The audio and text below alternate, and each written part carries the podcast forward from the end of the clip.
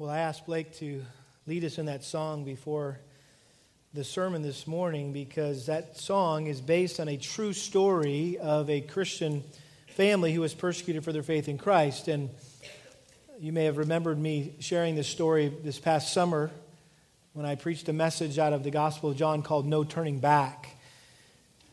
The story goes like this A man from northeast India, along with his wife and children, were converted to Christ during the late 1800s through the efforts of a Welsh missionary. The village they lived in was deeply entrenched in Hinduism and brutally ruled by headhunters. The village leaders decided to make an example out of this man and had he and his family arrested. They demanded that the man renounce his faith in Christ or his wife and children would be killed. He boldly replied, I have decided to follow Jesus, and there is no turning back. And with that, his wife was killed right in front of him. Again, this man was told to recant his faith in Christ or his kids would be killed. And despite the threat to his children, he said, quote, Though none go with me, still I will follow. After watching his kids be murdered, the man was given one more chance to reject Christ or he would be executed. And the last thing he said before he died was, The cross before me and the world behind me. And as a result of this family's bold martyrdom, a revival broke out in that village. And those who had killed him repented of their sin and placed their faith in Jesus Christ. And many others were converted uh, as the gospel spread like wildfire throughout that entire region. And this astonishing story of, of this man's unwavering commitment to Christ spread as well and a famous Indian evangelist took his dying words and put them to music. And the song became one of the first Indian hymns, and it is still sung today in Indian churches and also in churches around the world like ours. It's the song, I have decided to follow Jesus. No turning back, no turning back. Though none go with me, still I will follow. No turning back, no turning back. The world behind me, the cross before me. No turning back, no turning back. And so, in every generation, there have been those who have suffered persecution for the sake of Christ. And as we consider this great cloud of witnesses this morning who were suffering and who are still suffering and being willing to die for their faith, we should be inspired. We should be challenged to greater devotion to our Lord and Savior Jesus Christ. And we can honor the sacrifice that these men and women have made and continue to make by following their example of total dedication and total commitment to Christ. I think one of the greatest examples in the history of the church for us to follow was, of course, the Apostle Paul. He suffered for the cause of Christ as much, if not more, than any other Christian who has ever lived. And yet we learn from his letters that it didn't matter to him what he suffered or how he was persecuted as long as it served to advance the gospel of Jesus Christ. And that's precisely what he expressed in the text that I want us to look at today. It's Philippians chapter 1, verses 12 through 14. Philippians chapter 1, verses 12 through 14. And my desire this morning is that we would have a biblical perspective on persecution. That we wouldn't just gather today to remember the persecuted church and, and to shed a few tears and to, to have that uh, you know, sick feeling in our stomachs and, and uh, feel like we've in some way done a good service to them. We need to think about this whole thing biblically. We need to see persecution and what's happening around the world today uh, in the church uh, from God's perspective. And Paul had God's perspective, and uh, he expressed this here in first, or excuse me, in Philippians chapter one, starting verse twelve. He says, "Now I want you to know, brethren, that my circumstances have turned out for the greater progress of the gospel." so that my imprisonment in the cause of Christ has become well known throughout the whole Praetorian Guard and to everyone else. And that most of the brethren, trusting in the Lord because of my imprisonment, have far more courage to speak the word of God without fear. Notice Paul says here, I want you to know, brethren, that my circumstances have turned out for the greater progress of the gospel. That's a loaded expression there, my circumstances. Uh, where do we begin to talk about uh, the circumstances that Paul experienced? Well, we can start by saying that Paul was writing this letter while he was imprisoned. He was under house arrest in Rome. Uh, the book of Philippians is one of uh, what they call uh, four prison epistles, four letters that Paul wrote while he was in prison. Uh, Paul's goal had always been to preach the gospel in Rome. Uh, this was the key city in the world at the time, and he knew if he could, if he could penetrate Rome with the gospel, that would be a, a platform to impact millions of lives for Christ and reach to the ends of the earth. Paul's plan was to travel to Rome and, and do what he had done in every other city which was to show up and preach in the synagogues and the marketplaces and win people to Christ, both Jews and Greeks, and then plant a church or churches. However, that was not God's plan for Rome. Paul had already wrote, written a letter to them, right, telling them that he was on his way. Um, but he arrived in a lot different uh, form than he thought he would. If you remember, while he was in Jerusalem, uh, he was accused of desecrating the temple by bringing uh, in a Gentile, and the Jews dragged him out of the temple and they beat him uh, to death, or they almost beat him to death before some Roman soldiers intervened. And when the commander uh, couldn't decide what to do with Paul, he sent him to Felix, who was the governor of Caesarea at the time. And when, when Felix couldn't decide what to do with him, he left Paul for his successor, Festus, to deal with. And Festus tried to send him back to Jerusalem for trial but that would have resulted in certain death, and that's when Paul claimed his right as a Roman citizen and appealed his case before Caesar. And so, on his way to Rome to appeal his case to Caesar, Paul, if you remember, was in this horrendous uh, storm at sea uh, and, and, and experienced this uh, shipwreck. And uh, he and all the crew survived. And after waiting three months on the island of Malta, Paul finally arrived in Rome, but not as he originally intended, not as a preacher, but as a prisoner in chains. And he spent two years under house arrest waiting for his day before Nero, who was the Caesar in that day. And yet, despite being the victim of an unlawful arrest and uh, unlawful imprisonment, and despite all the other things he went through, Paul rejoiced in his circumstances because God sovereignly used them to further the gospel in ways that were above and beyond anything he could have ever expected or could have even imagined. Notice he says, I want you to know brethren, that my circumstances have turned out for the greater progress of the gospel. That word progress there is, is a Greek word that was uh, really a military term that was used to refer to a group of army engineers who would go before uh, an army or go before the troops to prepare the way for them uh, into a new territory. And so they would hack their way through dense trees and underbrush and clear a path and actually sometimes actually build a road so that army could go and advance where they needed to. And so instead of hindering or, or restricting Paul's ability to proclaim the gospel, his difficult circumstances had done the very opposite.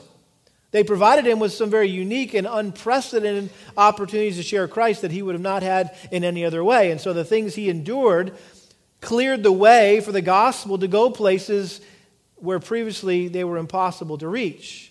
And because of that, Paul rejoiced. Why? Because Paul's passion was to see the gospel spread throughout the entire world. And he realized that the suffering and persecution of Christians was the God ordained means to advance the gospel. Let me say that again, because that might be hard for us to get our minds around this morning. Paul realized that suffering and persecution of Christians is the God ordained means to advance the gospel. You say, how did he know that? Well, he knew that from firsthand experience because he was originally on the other side. He was on the other team, if you will. He was the one doing the persecuting. And I think it's interesting back in Acts chapter 1, verse 8, we know that Jesus said to the, the apostles that they were to remain in Jerusalem uh, until they received the Holy Spirit, right? Acts 1 8, but you will receive power when the Holy Spirit has come upon you, and you shall be my witnesses both in Jerusalem and in all Judea and Samaria, and even to the remotest part of the earth. Well, initially, after Pentecost, uh, the apostles remained in Jerusalem, and the, the gospel was flourishing in Jerusalem, in and around Jerusalem. However, God's design was that the gospel wouldn't stay in Jerusalem, but the church would advance, right, into Judea and Samaria, the surrounding regions, and ultimately to the, to the ends of the earth. And so, what did Paul do? What did, what did God do to, to ensure that Acts 1 8 became a reality? It wasn't like uh, he laid it on people's hearts in the church in Jerusalem. You know, I think we need to send a short term missions trip to missions team to Samaria. I think we need to send some people out to, to, to, to bring the gospel to other people. No, that's not how it happened at all. How it happened was through the martyrdom of Stephen. Stephen was the first martyr of the church. And if you remember in Acts chapter 8, verse 1, it says Saul was in hearty agreement with putting him to death. All the men that had stoned Stephen had laid their coats at this young Pharisee's feet, this young rabbi's feet by the name of Saul, soon to be the Apostle Paul. And it says, And on that day, a great persecution began against the church in Jerusalem. And they were all scattered throughout the regions of Judea and Samaria. Hint, hint. Luke's letting us know God's getting the gospel to advance in a very unique way. Some devout men buried Stephen and made loud lamentation over him, but Saul began ravaging the church, entering house after house and dragging off men and women. He would put them in prison. Therefore, those who had been scattered went about preaching the word. Philip, for example, went down to the city of Samaria and began proclaiming Christ to them. And so Paul knew from firsthand experience that, that God ordained the persecution of the church to advance the church, to grow the church. And so persecution is the catalyst for the growth of the church. You've probably heard that famous statement. I don't know who, who originally said it, but it goes like this quote, the blood of the martyrs is the seed of the church. The blood of the martyrs is the seed of the church. In other words, the more Satan and the world tries to crush the church, the more it flourishes, the more it, it grows. And I think the, the greatest expansions and, and revivals in the church, if you know anything about church history, you know that the greatest revivals, the greatest expansions have come during times of greatest opposition, t- times of greatest persecution. A great example of this is, is, is what happened in China when communism engulfed China after the Second World War in 1949, and Mao became the ruler, and it became the Republic of China, and the communist rule was established. Christianity was outlawed, and missionaries were forced to leave. And yet, what happened was the church went underground and, and reproduced like crazy. And years later, when missionaries were finally allowed to return, they were amazed to find literally millions of Bible believing Christians. And so, at the end of the day, all the, the communist efforts to silence the truth had backfired. And I think this is just one of many examples of how what Satan and evil men mean for evil, God uses for good. We know that from Genesis chapter 50, verse 20, right? Joseph said to his brothers, Hey, what you meant for evil, God meant for good. And so it's like uh, all the people throughout uh, history who have tried to, to, to, to quench the fire of the church uh, by pouring water on it, it was like they didn't realize they had, a, they, had a, they had a gas can in their hand. They thought they were pouring water on it, right? When they were actually pouring gas on it, and it just continued to, to, to grow and get bigger and bigger. And so this is what Paul is saying about his chains. That what evil men meant for evil, right, God meant for good. These chains were, were a good thing. And little did the Romans realize that, that you put Paul in chains, um, you're just going to make the gospel flourish even more. Um, I love what Paul said in 2 Timothy chapter 2, verse 9, he says, for talking about the, the, Jesus Christ, remembering Christ, for whom I suffer hardship, even to imprisonment as a criminal, but the word of God is not imprisoned. In other words, you can chain me up, but you can't chain up the gospel. And uh, in fact, chain me up and let's see what happens to the gospel. It's gonna, you're, you're going to give it a platform that it didn't have before. You're helping the gospel flourish and, and, and advance. And so that's what Paul wanted the Philippians to understand. Again, notice he says, he says, I want you to know, brethren. I want you to know that my circumstances have turned out for the greater progress of the gospel. He, he wanted to make sure that they understood what might have easily been missed or hard to accept. I mean, put yourself in the Philippian sandals for a second, right? It's been four years since uh, they had seen Paul. They had most likely heard the rumors about the, the terrible things that had happened to him, and they were naturally concerned for him. And they probably were wondering whether or not he was still in jail, whether he had, had gone to trial, uh, had, uh, whether or not he had been martyred for his faith in Christ. And so finally, a letter arrives from Paul, and they tear it open. I guess they don't tear it open. They enrolled it, right, the scroll. And, uh, and after this greeting and encouraging them, uh, he confirmed their fears. The reports that they had heard were true. He was still in prison, and, and, and his future was still uncertain. And yet, despite all that he had suffered and was suffering, he wanted them to know he wasn't embittered, he wasn't discouraged, he wasn't frustrated, but he had great reason to rejoice because God was using all that he had gone through, all that he was presently going through, for the greater progress of the gospel. And specifically, as we're going to see here in verses 13 and 14, that God was using it to expose more unbelievers to Christ and to inspire believers to share Christ more boldly, more aggressively. So, uh, Paul's point is simply this there are no accidents with God. This is, I'm not in jail, I'm not in prison by accident. God causes all things to work together for good, even bad things, right? And that good that God was working through Paul's trial, through this bad situation in his life, uh, could be simply defined as causing people to come to know Christ and grow in Christ. Um, Romans 8 28. God works all things together for good to those who love him and are called according to his purpose. And then it says, For whom he foreknew, he also predestined to be conformed to the image of his son. So uh, no matter what's going on in the world, uh, in the universe, okay, let's even make it that big, the universe and planet Earth and in your life, God is using it, right, to either help you come to know Christ as your personal Lord and Savior, or to help you grow in your relationship with Christ, or maybe He's using it to help someone else come to know Christ or help them grow in Christ. And so, Boice, James Montgomery Boice says about this one sentence in, in, in verse 12, he says, Paul shifts the legitimate interest and concern of the Philippians.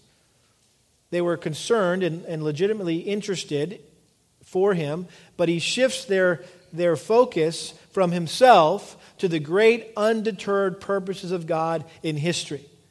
In other words, Paul's saying, hey guys, it's not about me. It's not about me. I appreciate your concern. Okay, I, I appreciate that. It means a lot to me, but you just need to know it's not about me. I want to help you see something, right, about what I'm going through that is just magnificent. It's just glorious. What Paul is revealing here, or what is revealed in this text, is that there are different kinds of suffering. God allows you to suffer for different reasons. Um, you all experience suffering of some sort, some kind, some, some way, somewhere, right? You, you know what suffering's like. Well, there's, there's typically three kinds of suffering there's corrective suffering. Uh, this is the kind of suffering that you may experience that's intended by God to get you back on the right track when you stray. Hebrews chapter 12 verses 5 through 11 talk about this kind of suffering, this kind of discipline, right? The Lord loves us as his children, and uh, any good dad will discipline his son or child when he's disobedient, right? And so sometimes we, we suffer um, because uh, we need to be corrected because we've strayed and the lord wants us to bring us bring us back on the right path so that we walk in righteousness so there's corrective suffering some suffering is instructive it's not necessarily because you have done anything wrong and you're experiencing the consequences of your sin. Some isn't just purely instructive, it's simply intended to continue to mold you and shape you and refine you into the image of Jesus Christ.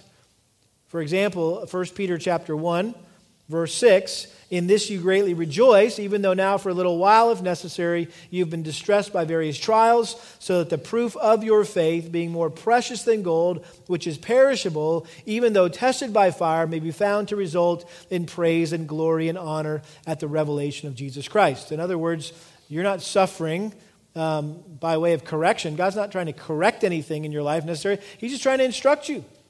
He's trying to, to grow you and mature you and kind of take you to the next level in your relationship to Him, make you closer to Him, make you more like Christ. Well, in this context, I don't think Paul was suffering either corrective suffering, he wasn't experiencing corrective suffering or instructive suffering, although all suffering is instructive, right? It all God uses all of it to conform us to Christ. I think that Paul was was experiencing what we could call redemptive suffering. Redemptive suffering. You say, what's that? Well, I think it's suffering that God permits in our lives so the gospel may spread to others. It's suffering that God permits, He allows in our lives, He ordains for our lives, so that the gospel might spread to others. That's the only purpose. It's the only purpose is to get the gospel out. Now, not many of us have ever or will ever experience this kind of suffering.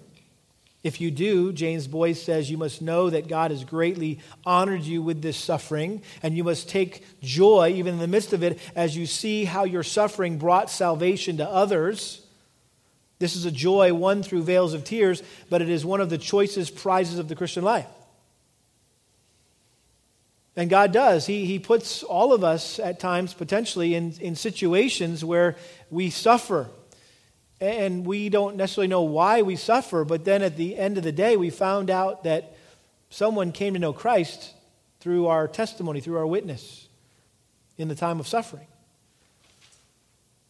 For example, I'll never forget John MacArthur sharing a story about when he had knee surgery and uh, an old football injury. And, and so he had knee surgery and, and uh, was recovering fine. And then one morning, he just f- clumped to the floor uh, in, his, in his living room, uh, doubled over in pain. And his wife came up and said, What are you doing down there? Get up. Stop being a, a, a whiner, you know. And uh, he couldn't move. And he had this excruciating pain. Well, he was rushed to the emergency room, and it found out that he had, he had air bubbles in his bloodstream. And they were, they were going towards his heart. And obviously, that could be fatal. And so uh, there was a doctor who came and uh, cared for him while he was in the hospital and uh, they struck up a friendship. And uh, of course, uh, God used this doctor to save John's life. And so he invited him to come to church. He found out that he was a pastor, and he said, Why don't you come? I'd love to have you come and visit my church once I get back in the pulpit. So the very first Sunday, when John was able to get back in the pulpit, guess who was sitting out there in the crowd? It was that doctor. And in the providence of God, John was beginning an exposition on the Gospel of Luke. And so the very first sermon was all about explaining Dr. Luke. And so he got to talk about being a doctor and what that was like in the first century. And this was so, such a clear connection, right, to this guy, this doctor out there. He gets saved. And so John says, Listen, I have no idea why else God would have allowed those air bubbles to be in my bloodstream other than to reach this doctor with the gospel of Jesus Christ. Now, that's an example of redemptive suffering, right? Some of you have been in those situations, right? You've been in uh, situations where uh, you were exposed to people you would have never been exposed to in your life had you not been going through that suffering. And God used that platform, right, for you to share the gospel. And so I want, you, I want us to see how this played itself out in Paul's uh, predicament here, his imprisonment. And, and specifically, there's two ways that Paul's imprisonment helped the progress of the gospel. He wanted them to know, hey, I want you to know my circumstances have turned out for the greater progress of the gospel. What are you talking about? Be specific. Well, let me tell you two ways that the gospel advanced or progressed as a result of my imprisonment. There was one way outside the church, and there was one way inside the church. The gospel made progress outside the church in that his suffering, his imprisonment, provided contact with unbelievers. It provided him with contact, provided him contact with unbelievers. Notice what he says in verse 13. So that my imprisonment in the cause of Christ has become well known throughout the whole Praetorian Guard and to everyone else. My imprisonment, literally my chains for Christ. We, we know that Paul was in chains. Um, uh, Ephesians 6.20 talks about, he asked the, the believers in Ephesus, another prison epistle he wrote, at the same time he wrote Philippians, uh, he said, remember my chains. Um, Colossians 4 talks about him being uh, in chains. Um, he, was, he was literally chained to a Roman soldier 24 7. In Acts chapter 28, Acts chapter 28, verse 16, we, we get a, some insight into Paul's house arrest here. Acts 28, verse 16, when he entered Rome, Paul was allowed to stay by himself with the soldier who was guarding him. After three days, Paul called together those who were the leading men of the Jews, and when they came together, he began saying to them, Brethren, though I had done nothing against our people or the customs of our fathers, yet I was delivered as a prisoner from Jerusalem into the hands of the Romans, and when they had examined me, they were willing to release me because there, were no, they, there was no ground for putting me to death. But when the Jews objected, I was forced to appeal to Caesar, not that I had had any accusation against my nation. He says, For this reason, therefore, I requested to see you and to speak with you, for I am wearing this chain for the sake of the hope of Israel. So here he was, chained up to this guard. Um, the guards would shift according to custom every six hours, which, which meant Paul could witness to four soldiers every day. And uh, I mean, talk about a captive audience. The question is who was, who was chained to who? right? The guards probably felt like the prisoner uh, more, more so than Paul. And, and imagine yourself as one of those soldiers who was chained to Paul. I mean, their job required them that they listened to everything he said and watched every movie make, right? That's the job of a guard. And so they heard him praying. They listened to the many spiritual conversations that he had with believers who, who, who visited him. In fact, uh, it says at the end of of, of, Acts 28 that he stayed two full years in his own rented quarters. Uh, this was the house arrest, and was welcoming all who came to him, preaching the kingdom of God and teaching concerning the Lord Jesus Christ with all openness, unhindered. So uh, you, you know that, that uh, these guards overheard him sharing the gospel countless times. They maybe heard him dictating these letters to the churches. They watched him conduct himself with integrity they, they saw his joy, his patience, his gentleness, his courage, his conviction. And I'm sure that, that it was easy for them to see that Paul was no ordinary prisoner. In fact, he, he was definitely not the criminal that he was made out to be. And over the course of those two years, while under house arrest, he developed close relationships with many of these soldiers, and apparently some of them repented and placed their faith in Christ. Notice he says, so that my imprisonment in the cause of Christ has become well known throughout the whole Praetorian Guard. And the Praetorian Guard was the elite group of soldiers that were handpicked to guard the palace of the emperor. I mean, this was the official, these were the official bodyguards of Caesar. This would be like the, the Secret Service in the U.S., right, that guards the President of the United States. And so Paul's imprisonment provided him contact with these, these highly influential soldiers, something that he would never have had as a free man. He would never had access to these guys. What's more, through their influence, Paul gained access to share Christ with everyone in Caesar's household and most likely Nero himself. Notice it says here that, that uh, my imprisonment in the cause of Christ has become well known throughout the whole Praetorian Guard and to everyone else. And in fact, in Philippians 4, verse 22, he's giving some final greetings, and he says, All the saints greet you, especially those of Caesar's household.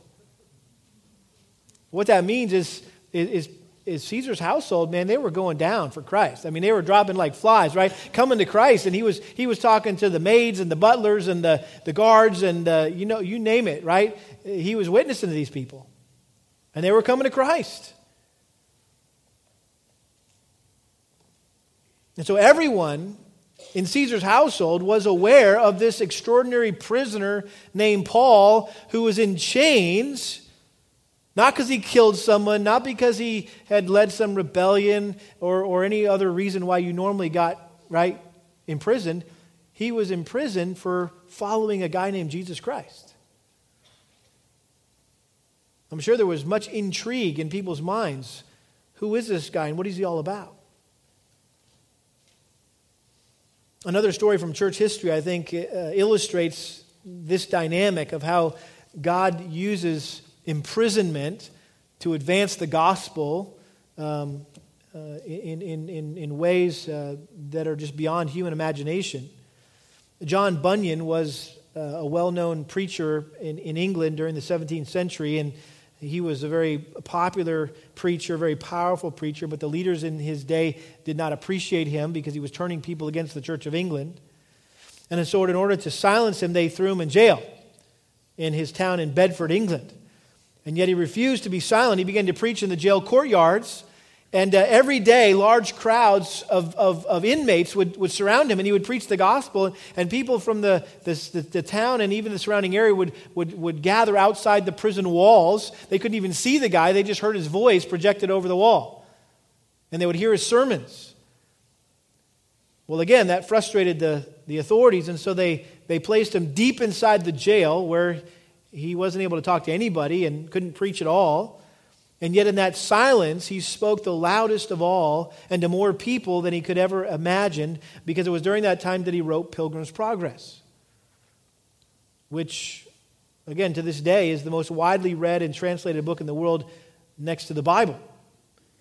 And so Bunyan's opponents weren't able to stop, they were able to stop his preaching, right, for a few years. Ten years, I think, is how long he stayed in jail, but they were not able to stop his his ministry and the advancement of the gospel. And instead, that jail cell served as a launching pad to extend his ministry to the ends of the earth and, and through the ages.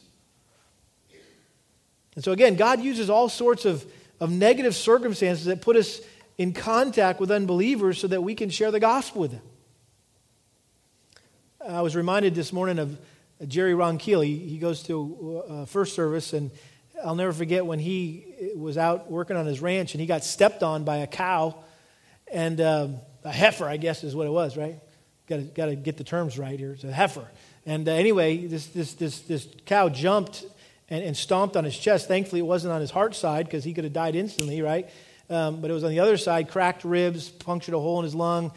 He was in the emergency room. I get a phone call. I'm driving up through the woodlands. I get this phone call that Jerry is in the hospital in the emergency room at Hermann Memorial. So I just zip in there and I come in the emergency room. There's Jerry laid out, not moving an inch because he's so in so much pain. And he's laying there and he could just barely talk. I could barely understand what he was saying because it, ta- it hurt to talk. And he said, Ken, I don't know why I'm here, but I know there's going to be some doctors, doctors and nurses are going to hear the gospel. That was his response. He had no clue why he got stepped on by his heifer, right? Other than he was there and he was going to take advantage of that opportunity apparently, God had some nurses and doctors that needed to hear the gospel, and he was going to be a witness for Christ there in that hospital. So, again, do you see how God uses circumstances, right? Paul's circumstances, your circumstances, to advance the gospel, to provide contact with other unbelievers that you would never have in any other way. Number two, there was a second way that the gospel was advanced through Paul's imprisonment, and that was not outside the church, it was inside the church. In that it provided courage to believers. It provided courage to believers. Notice verse 14. He says, And that most of the brethren, trusting in the Lord because of my imprisonment, have far more courage to speak the word of God without fear. So, the second way Paul's imprisonment served to advance the gospel was among the believers in Rome. Paul had previously written them a magnificent letter, um, the book of Romans, right? Where he expressed his boldness in sharing the gospel, Romans 1.16, I am not ashamed of the gospel, for it is the power of God for salvation, first for the Jews and then for the Gentiles. And so Paul proved, he put his money where his mouth is, if you will. He proved he wasn't ashamed of the gospel by being willing to undergo all sorts of persecution and even going to prison for preaching the gospel. And, and this was not a good time to be a Christian. Let's just say that. Okay, hostility toward Christianity increased greatly in Rome under the reign of Nero. Nero was the guy we've talked about. I told you about him. He was the guy that would impale Christians on spikes, douse them in pitch, light them, in, light them on fire, and put them in his garden during his garden parties, using Christians as human tiki torches. The guy was a maniac. And so, needless to say, Christians would have been afraid or at least reluctant to openly share their faith in Christ. But seeing Paul's example, right? Here's a guy, right, in, in jail for the cause of Christ. That encouraged them, that, that motivated them to, to fearlessly proclaim the gospel to others. He says to, to, to speak the word of God with, with courage, without fear. And so many believers were, were inspired by his example to boldly preach the gospel no, matter the cost. And so it just infused uh, the body of Christ in Rome with courage.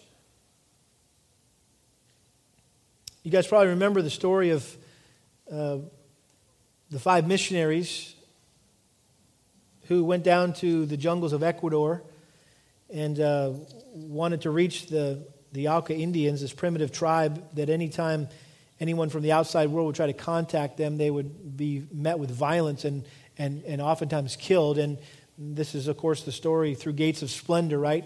Jim Elliot and, and uh, his friends, Steve Elliott and others.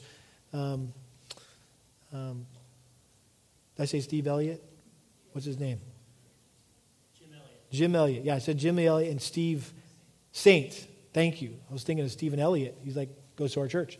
Um, you know what I'm talking about. These five guys, and they went down there, and it's so compelling that these missionaries made a pact amongst themselves and, and even with their wives that if they were attacked, they would not shoot these Indians to protect themselves. Why? Because they said, We're ready for eternity, and they're not. If we shoot them, they'll go to hell. But if they kill us, we know we're going to go to heaven. And as you know, they were all speared to death on the riverside there in, in Ecuador. But God used their blood to spark a revival of one of the greatest missionary surges in the history of the modern church. I mean, people, the, the news of this went out. The story of, their, of these five guys who gave their lives down in the jungles of Ecuador uh, just, just, just went, spread like wildfire. And it was like everybody was signing up to be a missionary. Everyone wanted to become a missionary. Why? They were, they were so inspired. They were so motivated. They were, they were emboldened for the cause of Christ. And I think that's the same effect that we we should have. It should, for us to see the courageous commitment of today's persecuted Christians.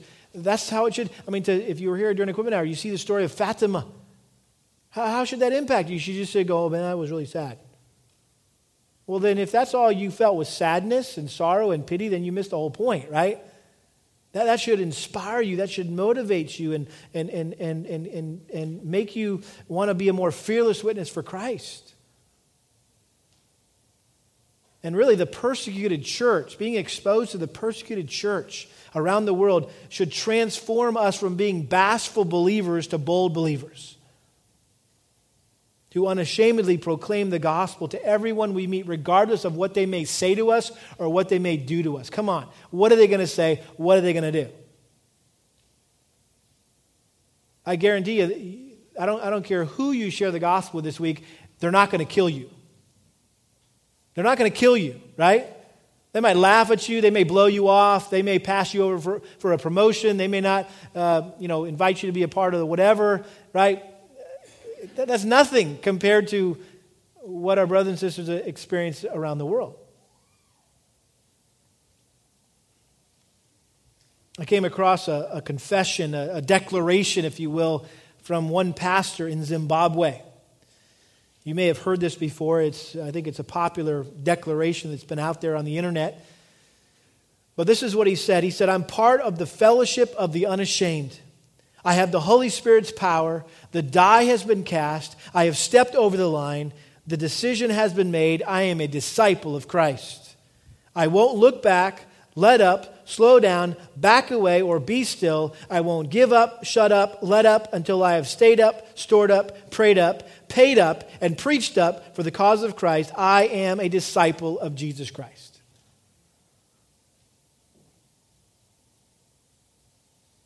That needs to be our heart. That needs to be our declaration. And so, Paul, being chained for the cause of Christ, provided him greater contact with unbelievers and provided greater courage to believers. And so it is with all persecution. And, and I think that is God's perspective when it comes to persecution. We need to see and think about what we've been exposed to today with the persecuted church, and we need to see it from God's perspective. We need to see it from God's word's perspective so that we can rejoice with those who suffer. And when we suffer, because we know that whatever we're going through, whatever we're experiencing, whatever kind of suffering or persecution, uh, we know that it always results in the advancement of the gospel. And we know through stories like Fatima and Victoria that, that, that there is greater contact, right, with lost people. The gospel is going out to lost people, and it's also stirring up the church. It's stirring up the church. It's hopefully stirring up this church to be more bold with the gospel, right? So that, that we'll leave here today and the gospel would, will advance in this community because some 26 year old girl who got saved out of uh, Islam, right, was willing to give her life for Christ. And God uses her testimony, her, her death, to advance the gospel here in Montgomery County. How cool is that? That's God's perspective. That's how the Bible, I think, would have us respond to this today. We're not sitting around feeling sorry for our brothers and sisters in Christ, but letting them motivate us and inspire us to be all that God has called us to be here. Let's pray. Father, we're thankful for this really irony. It's really a paradox of persecution. It seems like not anything we would be excited about, thankful for, and anything we would rejoice in. But Lord, we just see how you have ordained in your wisdom that the way you want your church to advance and grow and to flourish and the gospel to go out is through suffering and persecution. And so, Lord, we thank you for our brothers and sisters in Christ around the world who are faithfully suffering and being persecuted, even giving them, giving up their lives for the cause of Christ. And, and we know that you're using that to, to, to bring others to Christ. And hopefully you're, you, you'll use it in our hearts today as well. Lord, we pray that you would stimulate us and, and, and to, to love and good deeds through what we've experienced and witnessed today. Lord, that our exposure today to these faithful saints would not be wasted, but it would motivate us and it would embolden us, Lord, as witnesses for Christ this week with the, with the people that you put in our sphere of influence. Lord, that we would just be excited to tell them about Jesus. We pray this in his name. Amen.